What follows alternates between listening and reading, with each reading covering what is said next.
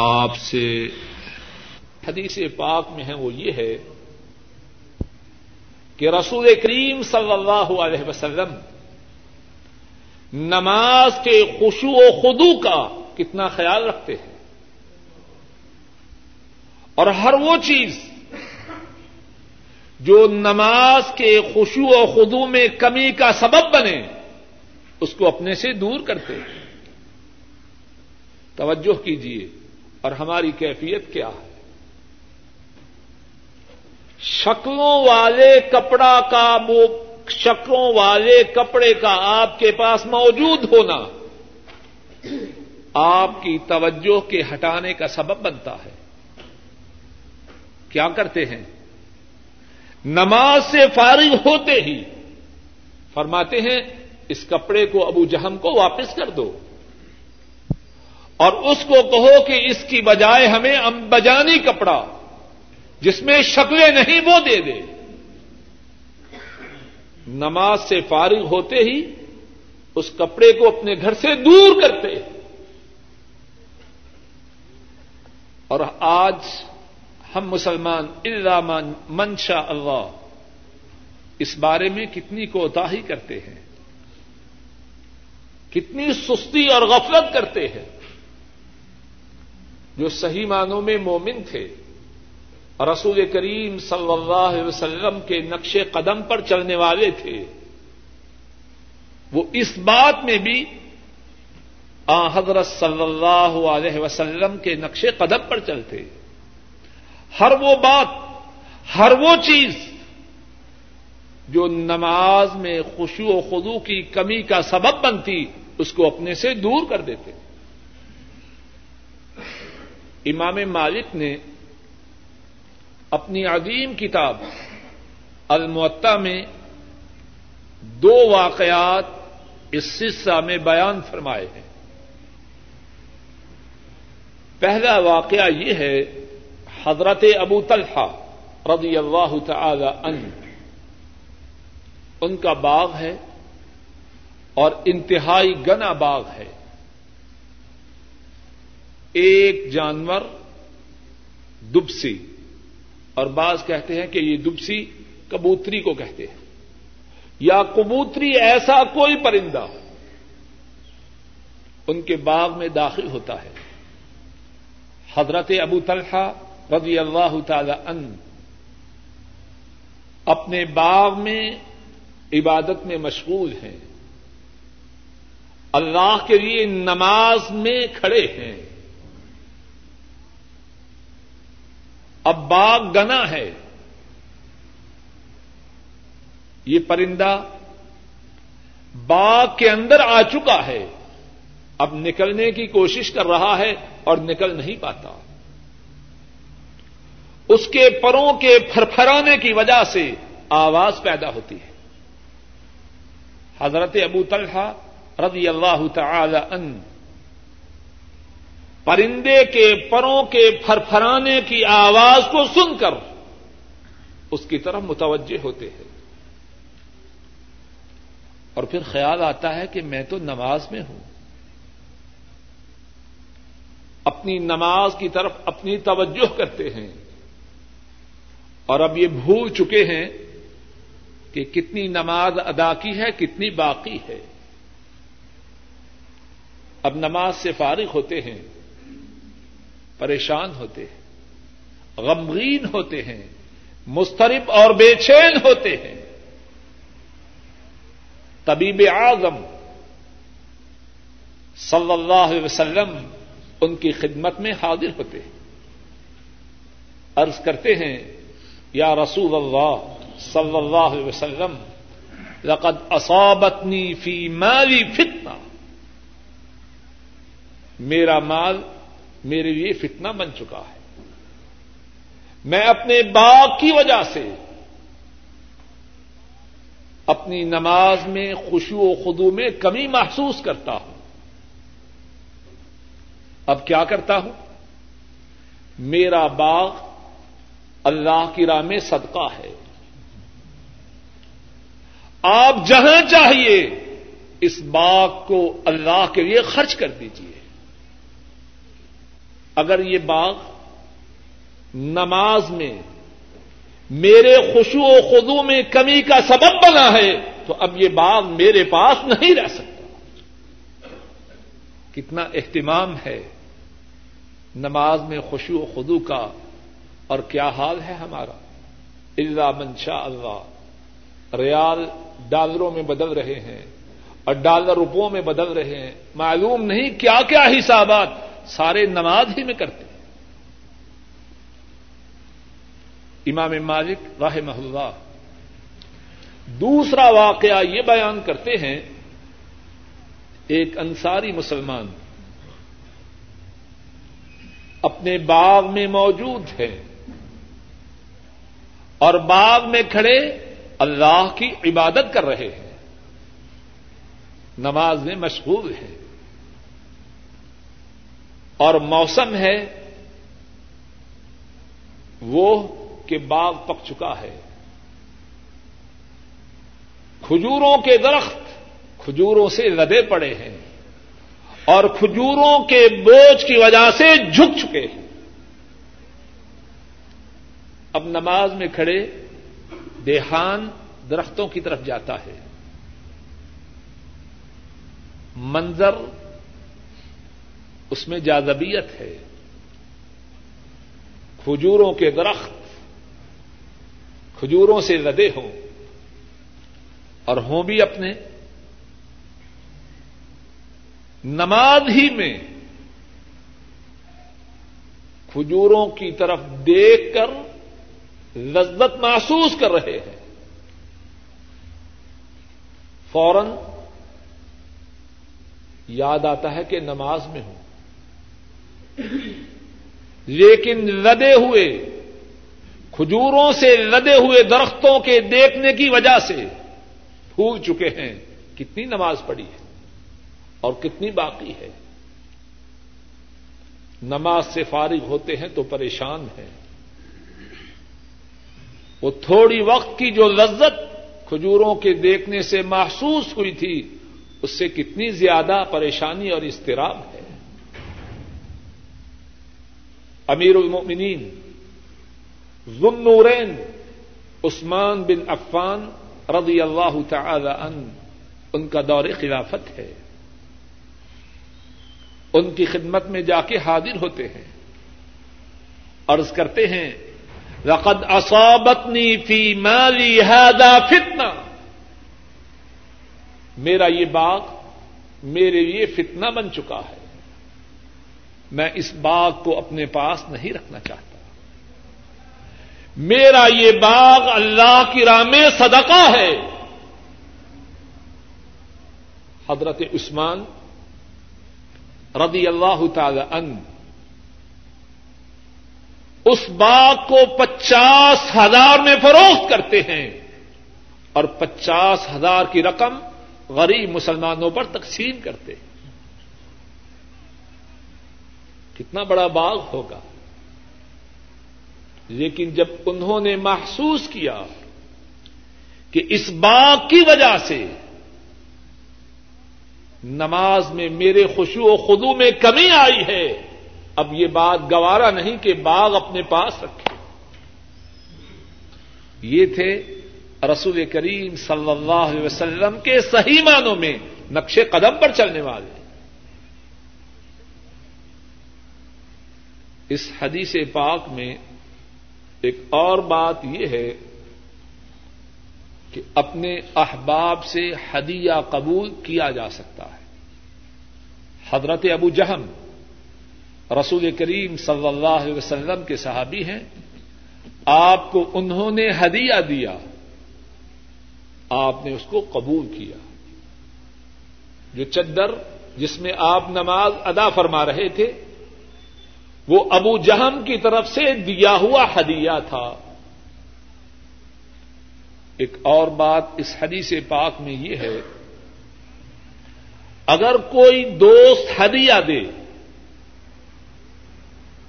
اور وہ ہدیہ اپنے مناسب نہ ہو اور دو سے بے تکلفی ہو، تو اس سے کہہ سکتا ہے کہ اس کو اس سے بدل دو۔ آپ ابو جہم رضی اللہ تعالی ان ان کو یہ پیغام بجوا رہے ہیں، یہ شکلوں والا کپڑا تم رکھ لو اور امبجانی کپڑا جو تمہارے پاس ہے اور جس میں شکوے نہیں وہ بیچ دو۔ کیا مقصد؟ اگر کوئی دوست ہدیہ دے اور وہ ہدیہ جس کو دیا جائے، اس کے لیے مناسب نہ ہو۔ اور جو ہدیہ بیچنے والا ہے اس سے بے تکلفی ہو، اس کو کہا جا سکتا ہے، یہ لے لو، دوسرا دے دو۔ اور اس میں ایک اور بات بھی ہے، رسول کریم صلی اللہ علیہ وسلم اپنے ساتھیوں کے جذبات کا کتنا خیال رکھتے ہیں۔ ابو جہم کو ان کا بیجا ہوا کپڑا جب واپس کرنے کا حکم دیا تو ساتھ ہی فرمایا، ابو جہم کو کہنا امبجانی کپڑا بھیج دے۔ ذرا غور کیجیے اگر ساتھ یہ نہ فرماتے تو ابو جہم کے دل پہ کیا گزرتی رسول کریم صلی اللہ علیہ وسلم نے ناراض ہو کے میرے دیے ہوئی ہدیہ کو مسترد کر دیا ہے۔ معلوم نہیں کیا خرابی ہے، کیا نقص ہے۔ اس میں آحدرت صلی اللہ علیہ وسلم نے اپنے ساتھی کی دلجوئی کا کتنے اچھے انداز سے اہتمام فرمایا۔ ابو جہم کو کہو، یہ کپڑا لے لو اور اس کی بجائے دوسرا کپڑا ہمیں بطور ہدیہ دے دو۔ اور شاید کہ آپ کے اس فرمان سے ابو جہم کی جو خوشی ہوگی، وہ پہلی خوشی سے زیادہ ہوگی۔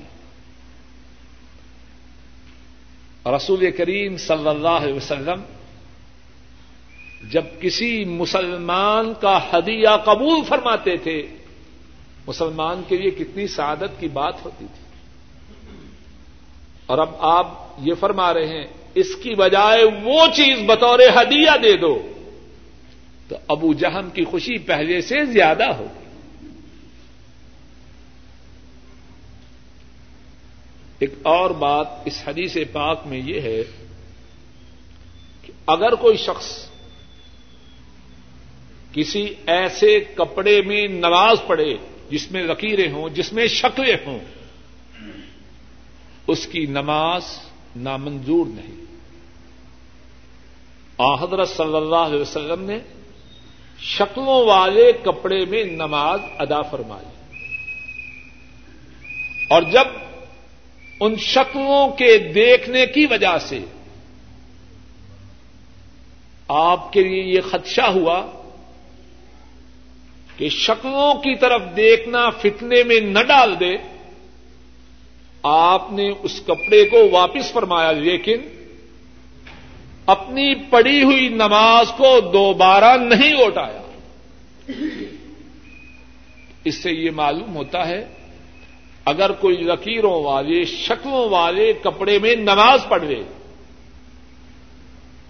تو اس کی نماز نامنظور یا مسترد یا نامقبول نہیں۔ لیکن احتیاط کا تقاضا یہ ہے۔ نماز میں ہر اس چیز سے دور رہے جو اس کے خوشو و خدو میں کمی کا سبب بنے۔ اور ایک بات جو پہلے گزر چکی ہے وہ پھر دوہرا دوں۔ شکلوں سے مراد تصویریں نہیں۔ شکلوں سے مراد انسانوں، جانوروں یا جاندار چیزوں کی تصویریں نہیں، کیونکہ ایسا کپڑا پہننا حرام ہے۔ نماز میں بھی اور نماز کے علاوہ بھی۔ اور ایک دو باب بعد اس بارے میں قدر تفصیل سے انشاءاللہ اللہ مسئلہ آ رہا ہے۔ بڑی خاص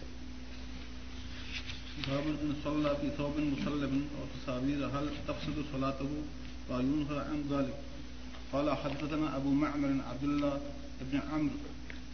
وقال حدثنا عبد الوارث، قال حدثنا عبد العزيز بن سهيب عن انس رضي الله تعالى عنه، كان كرام لعائشه رضي الله تعالى عنها، سترت به جانب بيتها بيتها، فقال النبي صلى الله عليه وآله وسلم آميكي عنا كرامك كرامك هذا، فإنه لا تزال تصاويره تعرض في صلاتي.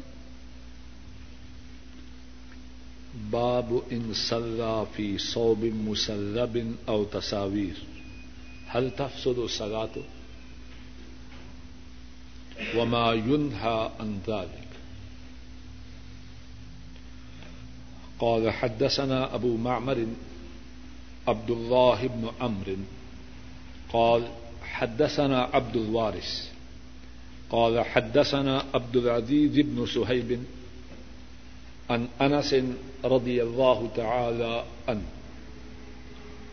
كان قرام كان قرام لعائشة رضي الله تعالى عنها سطرت به جانب بيتها. فقال النبي صلى الله عليه وسلم، أميتي عنا قرامك هذا، فإنه لا تزال تصاويره تعرض في صلاتي باب ہے، اگر نماز پڑھے ایسے کپڑے میں جس میں سلیب کا نشان ہو یا تصویریں ہوں، تو کیا اس کی نماز فاسد ہوگی؟ اور اس بارے میں جس چیز سے روکا گیا ہے امام بخاری فرماتے ہیں، ہم سے یہ حدیث، ابو معمر، عبداللہ ابن ام نے بیان کی۔ اور ابو معمر فرماتے ہیں، ہم سے یہ حدیث عبد الوارث نے بیان کی۔ عبد الوارث فرماتے ہیں، ہم سے یہ حدیث عبد العزیز بن سہیب نے بیان کی۔ عبد العزیز انس رضی اللہ تعالی عنہ سے روایت کرتے ہیں۔ فرماتے ہیں، عائشہ صدیقہ رضی اللہ تعالی عنہا ان کا ایک پردہ تھا۔ اس پردے کے ساتھ انہوں نے اپنے گھر کے ایک حصہ کو چھپا رکھا تھا۔ نبی کریم صلی اللہ علیہ وسلم نے ارشاد فرمایا اپنے اس پردہ کو ہم سے دور کرو۔ کیونکہ اس کی جو شکلیں ہیں، وہ نماز میں میرے سامنے آتی رہتی۔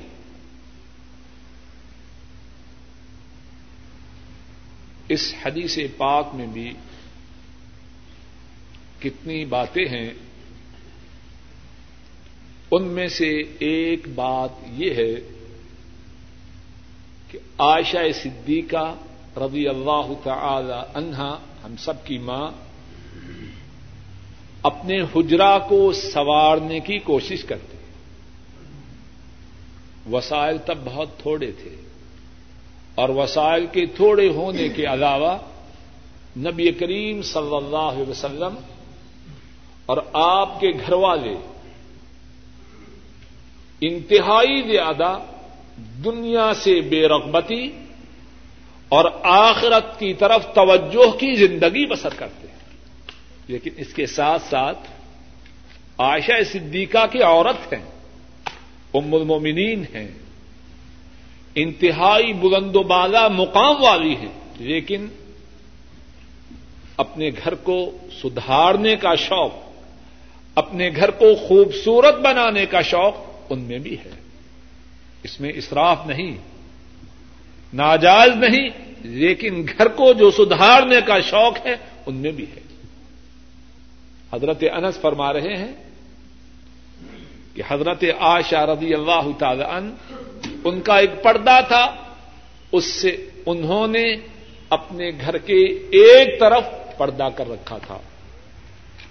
دوسری بات جو اس حدیث پاک میں ہے، وہ یہ ہے حضرت صلی اللہ علیہ وسلم نماز میں اپنے خوشو و خدو کو باقی رکھنے کے لیے کتنا زیادہ اہتمام کرتے ہیں۔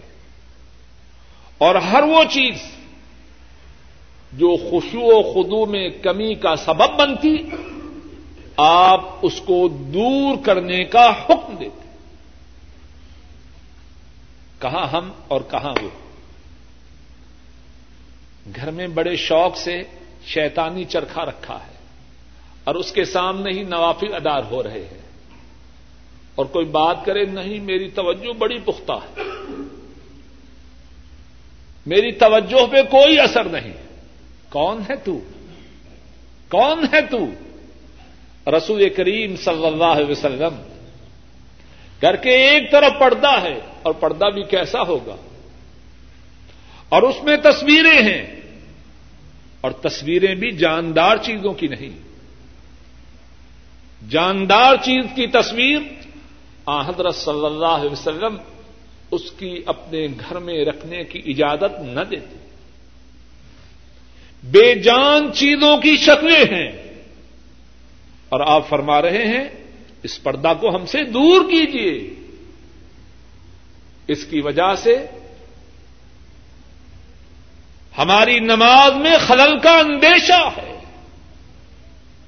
اور ایک اور بات اس حدیث پاک میں یہ ہے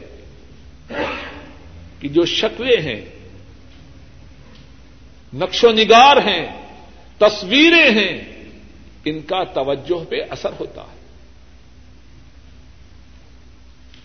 اور وہ جو بات میں نے درمیان میں ارض کی ہے کہ رسول کریم صلی اللہ علیہ وسلم اپنے گھر میں جاندار چیزوں کی تصویر رکھنے کی اجازت نہ دیتے، اس بارے میں صحیح بخاری ہی میں ایک حدیث پاک ہے اور اللہ نے توفیق دی تو ہم بعد میں تفصیل سے وہ حدیث پڑھیں گے۔ اور وہ حدیث اس طرح ہے، حضرت عائشہ فرماتی ہیں کہ انہوں نے ایک تکیا خرید رکھا تھا۔ رسول کریم صلی اللہ علیہ وسلم تشریف لائے۔ آپ نے وہ تکیا دیکھا۔ اور اس میں تصویریں تھیں۔ آپ دروازے ہی پر رک کے۔ حضرت عاشا رضی اللہ تعالی عنہا پریشان ہو گئی رسول کریم صلی اللہ علیہ وسلم گھر میں تشریف لانے کے لیے۔ دروازے تک پہنچے ہیں۔ اب دروازے کے اندر نہیں آ رہے، وہیں رک گئے۔ اور حضرت عائشہ فرماتی ہیں، میں نے دیکھا کہ آپ کے چہرہ مبارک میں ناپسندیدگی کے آثار ہیں۔ حضرت عائشہ رضی اللہ تعالی عنہا فوراً ارض کرتی ہیں اتوب و عید اللہ و ادا رسول ماذا ازنبت میں توبہ کرتی ہوں. اللہ کے روبرو اور اللہ کے رسول صلی اللہ علیہ وسلم کے سامنے. ماذا ازنبت مجھے بتلائیے کہ میں نے کیا گناہ کیا ہے؟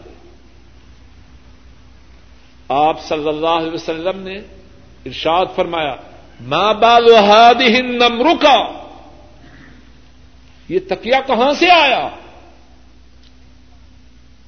حضرت عائشہ رضی اللہ تعالی عنہا عرض کرتی ہیں اشترائی تو یہ تک ادا علیہ و یہ میں نے آپ ہی کے لیے خریدا ہے۔ آپ اس پر تشریف رکھیں اور اس کے ساتھ ٹیک لگائیں اور یہ حدیث صحیح بخاری میں ہے، توجہ سے سنیے۔ ہمارے بہت سے ساتھی اللہ نے نعمتیں دی ہیں۔ صوفہ خریدا تو وہ خریدا جس میں عورتوں کی، گھوڑوں کی، گدوں کی، کتوں کی تصویریں ہیں۔ ٹی سیٹ خریدا، اس میں بھی جانوروں کی صورتیں ہیں۔ کمبل خریدے، اس میں بھی معلوم نہیں کیا کیا جانور بٹھا رکھے۔ اور جب بات کی جائے تو کہتے ہیں ٹھیک ہے تصویریں حرام ہیں، لیکن وہ حرام ہیں جو بت ہوں۔ ہم کوئی بت پوجنے والے تو نہیں۔ بات کرتے ہوئے خدا سے ڈرنا چاہیے۔ معاذ اللہ معاذ اللہ معاذ اللہ۔ حضرت عائشہ بت پوجنے والی تھی۔ اور جو تکیا تھا، اس میں پتھر کی مورتیاں تھیں۔ تکیے میں جو تصویریں تھیں، کس پر تھیں؟ کپڑے پر تھیں۔ نہ حضرت عائشہ رضی اللہ تعالی عنہ بت پوجنے والی تھی، نہ ان کے گھر میں پتھر کی مورتیاں تھیں۔ آپ فرما رہے ہیں، یہ تکیا کہاں سے آیا؟ عرض کرتی ہیں، میں نے آپ کے لیے خریدا ہے۔ آپ اس پہ تشریف رکھیں۔ اور اس کے ساتھ ٹیک لگائیں اور کچھ ساتھی یہ بھی کہتے ہیں، اگر تصویر کمرے میں لٹکائی جائے تو پھر حرام ہے۔ اگر قالین میں ہو، کارپٹ میں ہو، تکیے میں ہو تو کوئی حرج نہیں۔ اب بتلائیے اس حدیث کا کیا جواب دیں گے؟ اور صحیح بخاری کی حدیث ہے۔ کہتے ہیں جی ہمارا مقصد ان تصویروں کی عزت کرنا نہیں، ان کی توہین کرنا ہے ماشاء اللہ تو حضرت عائشہ ان تصویروں کی عزت کر رہی ہے۔ اور صاف حدیث میں ہے کہ تکیا اس لیے خریدا ہے کہ آپ اس پہ بیٹھیں اور اس پہ ٹیک لگائیں۔ آپ جواب میں کیا فرماتے ہیں؟ ان اصحاب هذه الصور۔ يعذبون يوم القيامه ويقال لهم احيوا ما خلقتم. فرمایا، یہ جو صورتوں والے ہیں، ان کو قیامت کے دن عذاب دیا جائے گا۔ اور پھر غور کیجیے وہ صورتیں کیسی ہیں؟ کپڑے میں ہیں، تکیے میں ہیں۔ نہ بت ہیں، نہ مورتیاں ہیں، نہ لٹکائی گئی ہیں، کپڑے میں ہے اور کپڑا بھی وہ جو تکیا پر ہے۔ اور تکیا بھی وہ جس پہ آپ کو بیٹھنا ہے، اس پر آپ نے ٹیک لگانی ہے۔ فرما، ان اصحاب بہاد سور جو اغبون یوم القیام قیامت کے دن ان تصویروں والوں کو عذاب دیا جائے گا۔ اور خواتین جو موجود ہیں، وہ اس بات کو اچھی طرح یاد رکھیں۔ اللہ کا شکر ہے، اللہ نے پیسے دیے، اللہ کی کرم نوازی ہے۔ اور ان سے گھر کا سامان خریدنا ٹھیک ہے، خریدیے۔ لیکن وہ تو سامان نہ خریدیے جس سے اللہ ناراض ہو ٹی سیٹ خریدنا ہے، ڈنر سیٹ خریدنا ہے سوفے خریدنے ہیں، کمبل خریدنے ہیں چدرے خریدنے خریدیے۔ لیکن وہ تو نہ خریدیے جس سے اللہ ناراض ہو وہ تو نہ خریدیے کہ کل قیامت کے دن ہم سے کہا جائے کہ اب ان میں جان ڈالو۔ ان اصحاب هذه الصور يعذبون يوم القيامه فرمایا، یہ جو صورتوں والے ہیں، کل قیامت کے دن ان کو مبتلا عذاب کیا جائے گا۔ اور کہا جائے گا، احیو ما خلق تم جن کو تم نے بنایا، اب ان کو زندہ کرو۔ اور پھر اس کے بعد فرمایا، ان البیت الذی فیہ السورہ لا تدخل فیہ الملائکہ. جس گھر میں تصویریں ہوں، جس گھر میں تصویریں ہوں، اس گھر میں اللہ کی رحمت کے فرشتے نہیں آتے۔ اب ہمارے گھروں میں جو کچھ ہے، وہ اللہ کی رحمت کے فرشتوں کو بلانے والی باتیں ہیں یا دور کرنے والی باتیں اور ہم تو بات کر رہے ہیں صرف صوفہ تکیا یا برتنوں میں تصویروں کی۔ اور ماشاء اللہ تبارک الرحمان گھر کے درمیان میں جو چودھری صاحب رکھے ہیں، جن کے بغیر رات کو نیند ہی نہیں آتی۔ یہ اللہ کی رحمت کے فرشتوں کو بگانے والی بات ہے یا دور کرنے والی بات ہے؟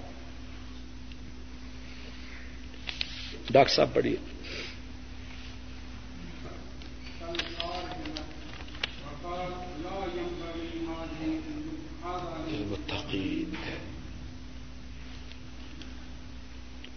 باب من صلى في فروج حرير ثم نزعه۔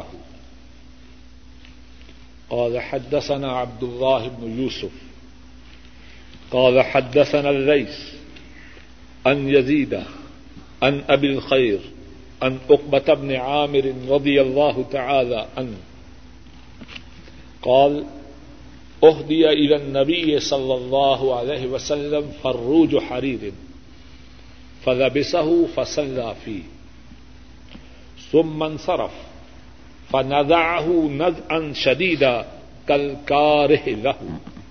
وقال، لا ينبغي هذا للمتقين. حضرت اقبا رضی اللہ تعالی ان فرماتے ہیں، نبی کریم صلی اللہ علیہ وسلم کو ایک ریشمی قبا بطور ہدیہ دی گئی۔ آپ نے اس کو پہنا اور اس میں نماز ادا کی۔ پھر آپ نماز سے فارغ ہوئے تو اس کو زور سے پھینکا۔ گویا کہ آپ اس کو ناپسند فرما رہے تھے۔ اور آپ نے فرمایا، یہ متقیوں کے لیے مناسب نہیں۔ اس حدیث کی سند اور متن میں جو باتیں ہیں ان میں سے ایک بات یہ ہے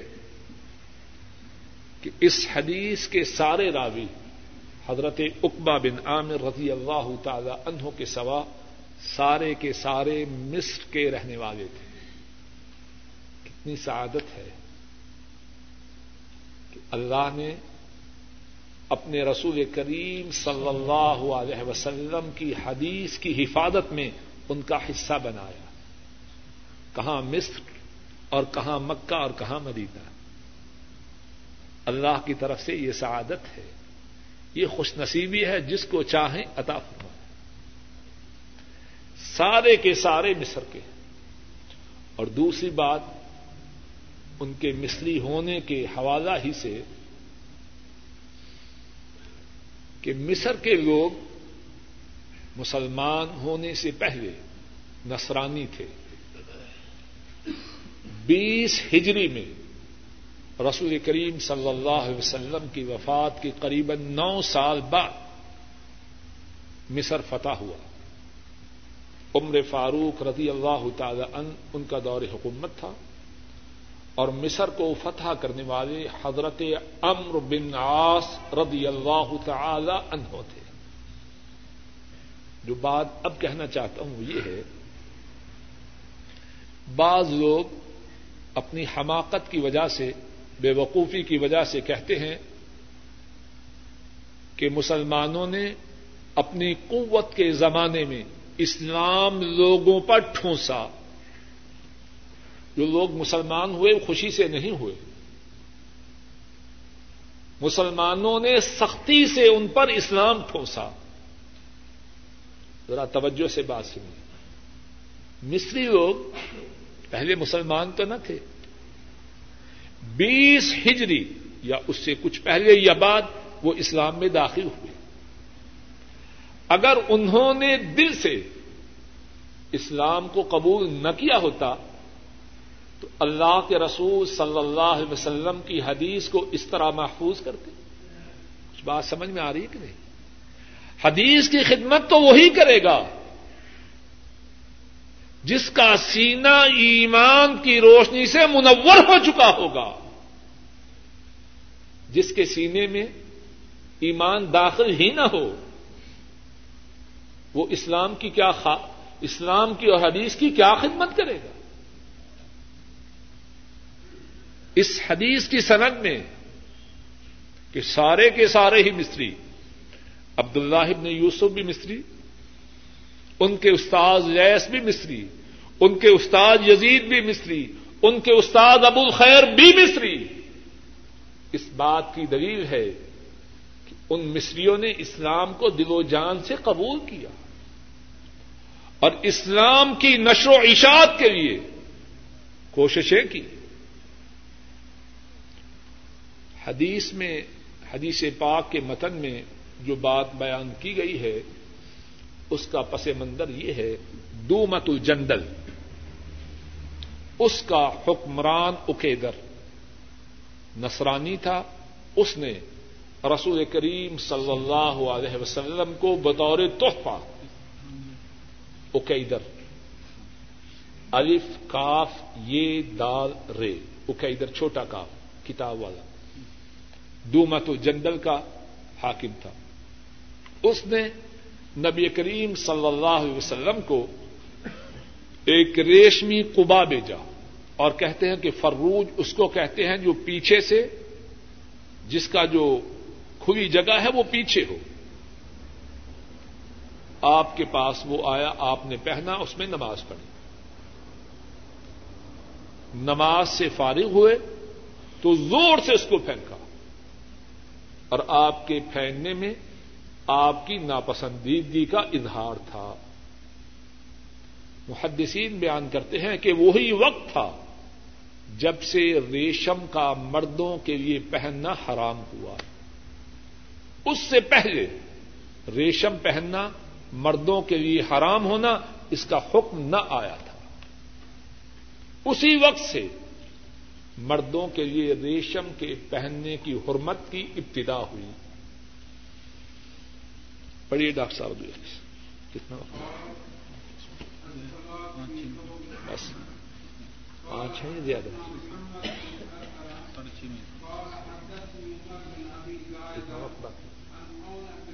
دس منٹ۔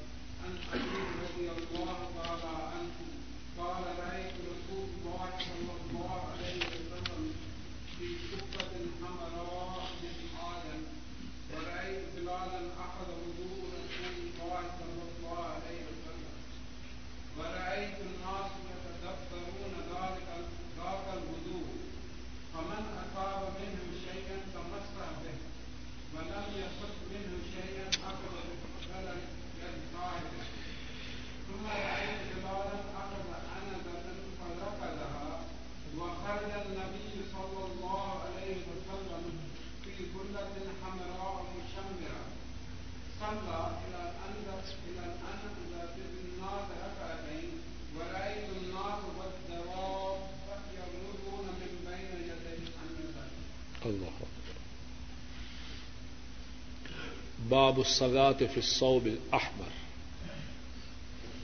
قال حدثنا محمد بن عرعرة. قال حدثني عمر بن أبي زائدة. عن عون بن أبي جحيفة، عن أبي جحيفة، عن أبيه رضي الله تعالى عن قال رأيت رسول الله صلى الله عليه وسلم في قبة حمراء من أدم. ورأيت بلالا أخذ وضوء رسول الله صلى الله عليه وسلم. ورأيت الناس يبتدرون ذاك الوضوء، فمن أصاب منه شيئا تمسح به. ومن لم يصب منه شيئا أخذ من بلل يد صاحبه. ثم رأيت بلالا أخذ عنزة فركدها. وخرج النبي صلى الله عليه وسلم في حلة حمراء مشمرا صلى إلى الأنذة بالناس رقعتين. ورأيت الناس والدواب يمرون من بين يدي الأنذة. باب ہے سرخ کپڑا میں نماز کے متعلق. امام بخاری رحمہ اللہ اس باب میں یہ بتا رہے ہیں کہ سرخ کپڑا میں نماز ادا کرنا کیسے ہے۔ امام بخاری فرماتے ہیں، ہم سے یہ حدیث محمد بن ارعرا نے بیان کی۔ محمد بن ارعرا فرماتے ہیں، مجھ سے یہ حدیث عمر بن ابی زائدہ نے بیان کی اور عمر روایت کرتے ہیں اون بن ابی جوحیفہ سے اور اون روایت کرتے ہیں اپنے والد محترم ابو جوحیفہ رضی اللہ تعالی عنہ سے۔ ابو جوحیفہ فرماتے ہیں، میں نے رسول کریم صلی اللہ علیہ وسلم کو چمڑا کے بنے ہوئے سرخ قبا میں دیکھا۔ اور میں نے دیکھا کہ بلال رضی اللہ تعالی عنہ، انہوں نے رسول اللہ صلی اللہ علیہ وسلم کے وضو کے پانی کو پکڑا۔ اور میں نے لوگوں کو دیکھا کہ وہ آپ کے وضو کے پانی پر لپک رہے تھے۔ آپ وضو کرتے، وضو کرنے کے بعد جو پانی گرتا، میں نے لوگوں کو دیکھا کہ وہ اس پانی پر لپک اور جھپٹ رہے تھے۔ جو اس پانی سے کچھ پا لیتا، تو وہ اس پانی کو اپنے جسم پر مل لیتا۔ اور جس کو وہ پانی نہ مل پاتا ہو وہ اپنے ساتھی کے ہاتھوں کی تری کو چھوتا۔ پھر میں نے دیکھا کہ بلال رضی اللہ تعالی عنہ، انہوں نے ایک انزا لیا ہے قریب آدھا نیزا اور اس کو زمین میں گاڑا ہے۔ اور نبی کریم صلی اللہ علیہ وسلم سرخ رنگ کا حلہ پہنے ہوئے نکلے۔ اور آپ نے اس حلہ کو اس قبا کو، اس جبا کو اوپر اٹھایا ہوا تھا۔ آپ نے اس انزا کی طرف منہ کر کے لوگوں کو دو رقم نماز پڑھائی۔ اور میں نے دیکھا کہ لوگ اور جانور اس انزا کے پیچھے سے گزر رہے تھے۔ انشاءاللہ اللہ اسی حدیث میں جو باتیں ہیں، ان کے بیان سے آئندہ درس کی ابتدا کریں گے۔ اللہ مالک الملک اپنے فضل و کرم سے رسول کریم صلی اللہ علیہ وسلم کے نقش قدم پر چلنے کی توفیق عطا فرمائے، ہمارے جو گناہ ہیں ان کو معاف فرمائے، جو نیکیاں ہیں ان کو قبول فرمائے بات کے کہنے اور سننے میں جو غلطی، کوتاہی اور غفلت ہوئی ہے، اللہ اس کو معاف فرمائے۔ جو ٹھیک بات کہی اور سنی گئی ہے، اللہ اس پر عمل کرنے کی توفیق عطا فرمائے۔ اے اللہ ہمارے بوڑھے ماں باپ پہ رحم فرما۔ اے اللہ ہمارے بوڑھے ماں باپ پہ رحم فرما۔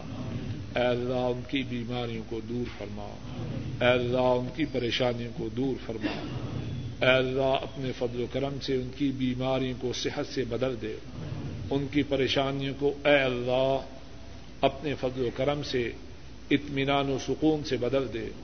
اے اللہ ہمارے بوڑھے ماں باپ کو اطمینان والی ایمان والی، عافیت والی، صحت والی زندگی عطا فرما۔ اور اے اللہ، جن کے ماں باپ فوت ہو چکے ہیں، ان کے گناہوں کو معاف فرما۔ ان کے درجات کو بلند فرما۔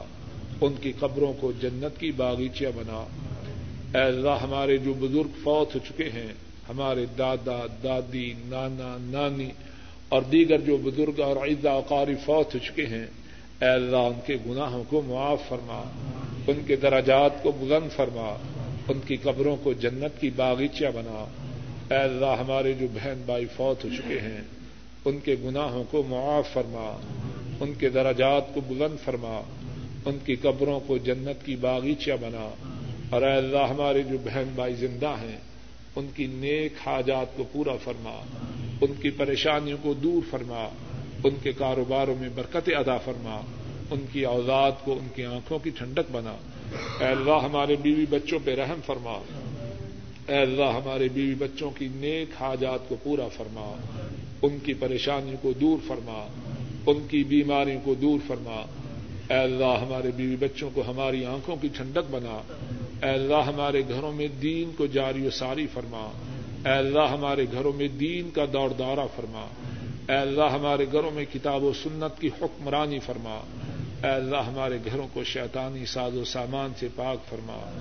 اے اللہ ہمارے گھروں کا وہ نقشہ بنا جو نقشہ آپ کو پسند ہو۔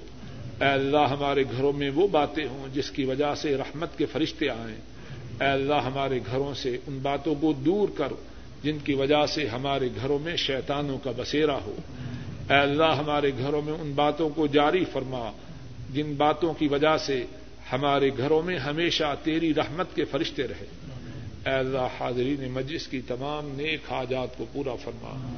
اے اللہ ان کی بیماریوں کو دور فرما، پریشانیوں کو دور فرما۔ اے اللہ کئی ساتھیوں نے دعاؤں کے لیے کہا ہے۔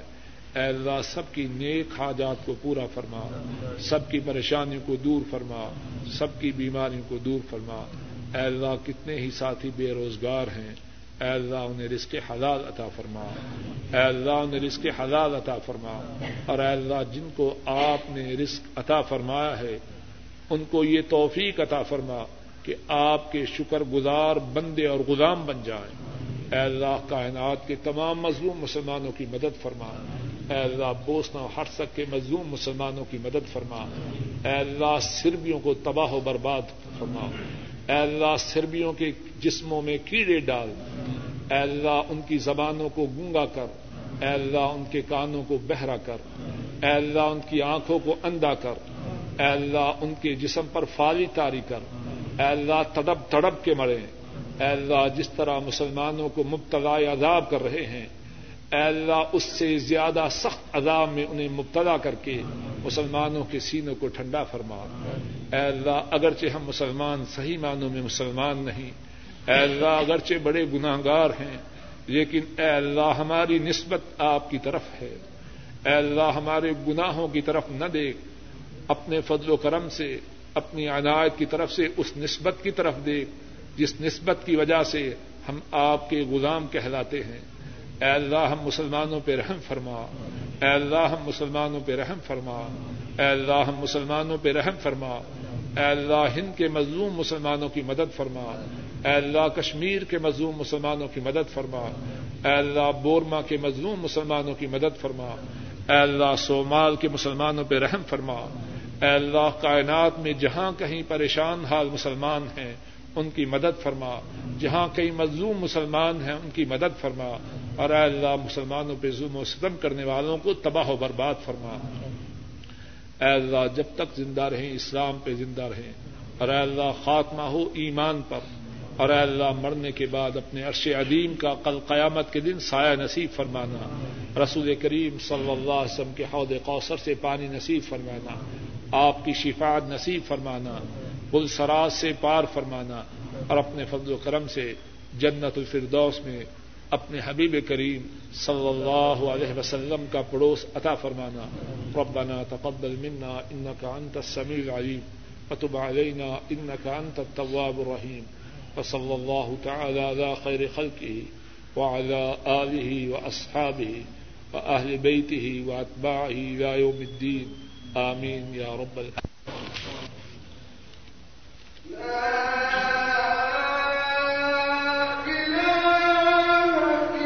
کوشش کرنے والوں میں سے اور وہ اس کوشش کے سلسلہ میں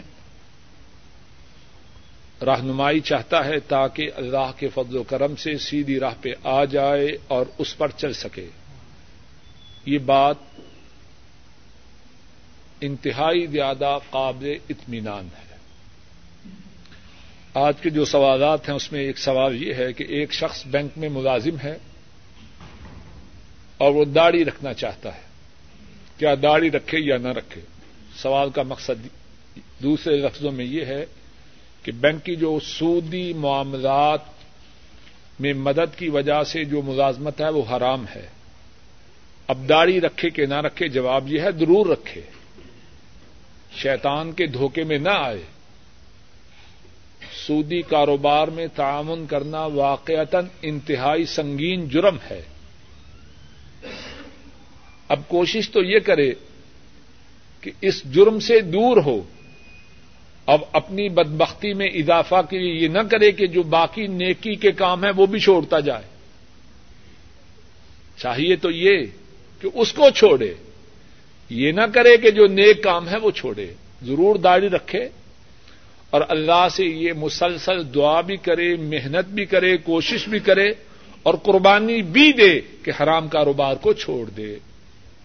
لیکن جب تک حرام کاروبار کو چھوڑا نہیں، یہ نہ کہے کہ تب تک داڑھی بھی منڈاتا رہوں گا۔ یہ تو بے وقوفی کی بات ہے نا۔ دوسرا سوال یہ ہے کہ ایک آدمی حافظ قرآن ہے، اس کی بیوی اس کو داڑھی رکھنے سے منع کرتی ہے، کیا کرے؟ جواب یہ ہے، مجھے یہ سوال پڑھ کے بڑی خوشی ہوئی ہے۔ اس لیے نہیں کہ بیوی نے منع کیا۔ اس لیے خوشی ہے کہ کسی میں دین پر چلنے کا عدم اور جذبہ ہے۔ اور اس نے اپنی مشکل کو کاغذ پہ پیش کیا۔ یہ سوال کرنے والا اور باقی بھی سب اپنے آپ سے یہ سوال کریں کہ وہ کس کے غلام ہیں؟ انہیں کس نے پیدا کیا ہے؟ ان کو روزی دینے والا کون ہے؟ ان کو زندہ رکھنے والا کون ہے؟ ان کو موت کس کے حکم سے آئے گی؟ اور مرنے کے بعد انہوں نے کس کے دربار میں پیش ہو کر اس زندگی کا حساب دینا ہے؟ اگر پیدا کرنے والی اسے عورت ہے، روزی دینے والی اسے عورت ہے زندہ رکھنے والی اسے عورت ہے، مارنے والی اسے عورت ہے، اور کل قیامت کے دن اس نے عورت ہی کے حضور پیش ہو کے جواب دینا ہے تو اس کی بات مانے اگر وہ عورت تو اس کی محتاج ہے،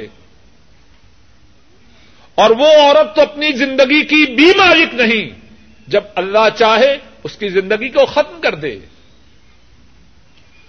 وہ شخص اپنے ذہن میں اس بات کے متعلق فیصلہ کرے کس کا غلام بنوں؟ اس مسکین عورت کا غلام بنوں جو اپنی جان کی مالک نہیں۔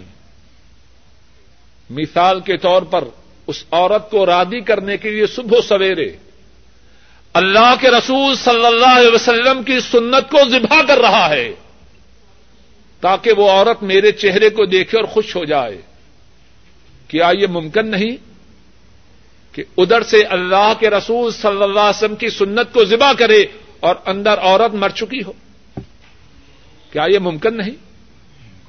جس کو راضی کرنے کے لیے اللہ کے رسول صلی اللہ علیہ وسلم کی سنت کو ذبح کیا، اس کو چہرہ دکھلانے سے پہلے اور اس کا چہرہ دیکھنے سے پہلے وہ عورت اس دنیا سے روانہ ہو گئی۔ اب بتلائے کہ اس کی غلامی سے اسے کیا حاصل ہوا؟ اور کیا یہ بھی ممکن نہیں کہ وہ جب اپنی داڑھی کو مونڈ رہا ہو، این اسی وقت ملک الموت آ جائے۔ اس کی جان کے قبض کرنے والا فرشتہ آ جائے۔ اور اس کا ہاتھ اللہ کے رسول صلی اللہ علیہ وسلم کی سنت پر۔ چھری پھیر رہا ہو، اس کی جان نکل جائے۔ کل قیامت کے دن اللہ کو جا کے کیا جواب دے گا؟ یہ بیوی وہاں اس کے کسی کام آئے گی؟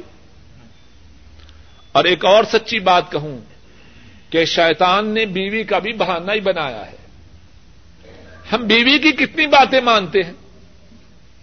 وہی مانتے ہیں جو اپنی مرضی کی ہو۔ اس بچاری کا خامخواہ نام لگاتے ہیں۔ کتنی باتوں میں بیوی کو یہ جرات بھی نہیں ہوتی کہ وہ اپنے زبان کو حرکت بھی دے سکے، سمجھتی ہے کہ اس بارے میں شوہر کا موقع بڑا شدید ہے۔ یہ شیطان کی طرف سے بہت سے حالات میں ایک جھوٹا بہانا ہے۔ بیوی کا نام لگا دو۔ وہ پنجابی میں کہتے ہیں نا، من حرامی تے ہجٹا تیر۔ من حرامی تے ہجتا ٹیر اگر عورت بھی سمجھ جائے کہ یہ اللہ کا غلام ہے۔ اگر اس غلامی کی راہ میں رکاوٹ بنوں، تو میرا یہ ٹھکانا نہیں، تو بیوی کا دماغ بھی درست ہو جائے گا۔ لیکن بیوی کا دماغ درست کرنے سے پہلے اپنے دماغ کو درست کرنے کی ضرورت ہے۔ اپنے دل کی اصلاح کی ضرورت ہے۔ پکے ارادے اور عدم کی ضرورت ہے۔ بیوی بیچاری کیا کر سکتی؟ ہے اور اسی طرح تیسرا سوال یہ ہے کہ ہم نے گزشتہ درس میں سنا کہ ٹخنوں سے کپڑا اوپر رکھنا بہت ضروری ہے، لیکن میری بیوی نہیں مانتی۔ اس کا جواب بھی وہی ہے جو پہلے سوال کا جواب ہے۔